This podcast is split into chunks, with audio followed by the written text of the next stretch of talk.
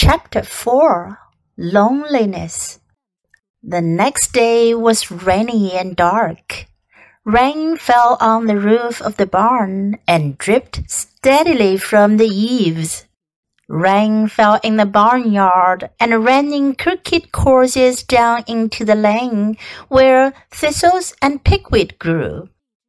Rain spattered against Mrs. Zuckerman's kitchen windows and came gushing out of the downspouts. Rain fell on the backs of the sheep as they grazed in the meadow. When the sheep tired of standing in the rain, they walked slowly up the lane and into the fold. Rain upset Wilbur's plans.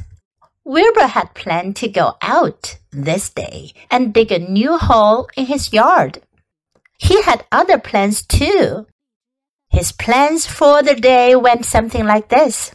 Breakfast at 6.30. Skim milk, crusts, middlings, bits of donuts, wheat cakes with drops of maple syrup sticking to them, potato skins, leftover custard pudding with raisins, and bits of shredded wheat. Breakfast would be finished at seven. From seven to eight, we were planning to have a talk with Templeton, the rat that lived under his trough. Talking with Templeton was not the most interesting occupation in the world, but it was better than nothing. From 8 to 9, Wilbur planned to take a nap outdoors in the sun. From 9 to 11, he planned to dig a hole or trench and possibly find something good to eat buried in the dirt.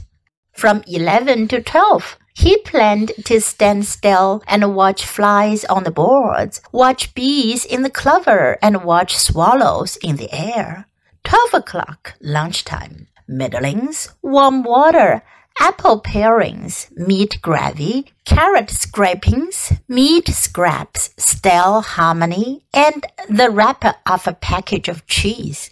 Lunch would be over at one. From one to two, Wilbur planned to sleep.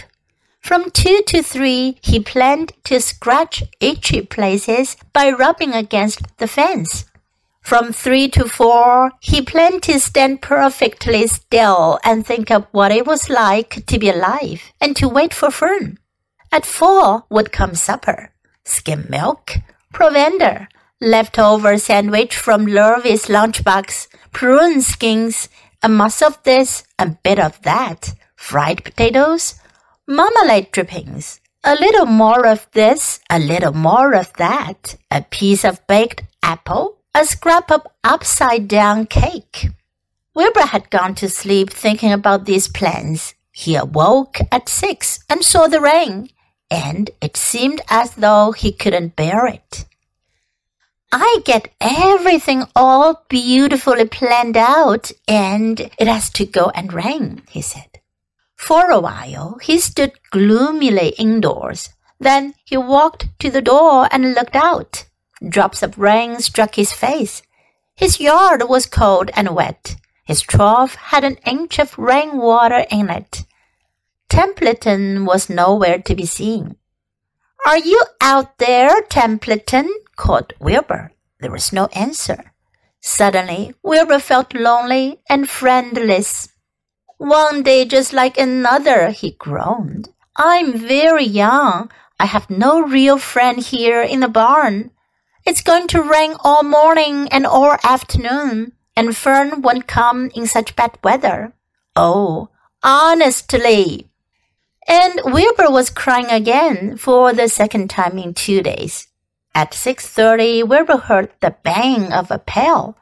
Lurvy was standing outside in the rain, stirring up breakfast. Come on, pig, said Lurvy. Wilbur did not budge.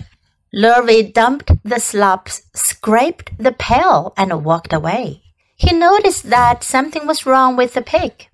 Wilbur didn't want food. He wanted love. He wanted a friend, someone who would play with him. He mentioned this to the goose, who was sitting quietly in a corner of the sheepfold. Will you come over and play with me? he asked. Sorry, Sonny, sorry, said the goose. I'm sitting, sitting on my eggs. Eight of them. Got to keep them toasty, oasty, oasty warm. I have to stay right here. I'm no flipperty, ipperty, gibbet. I do not play when there are eggs to hatch. I'm expecting goslings. Well, I didn't think you were expecting woodpeckers, said Wilbur bitterly.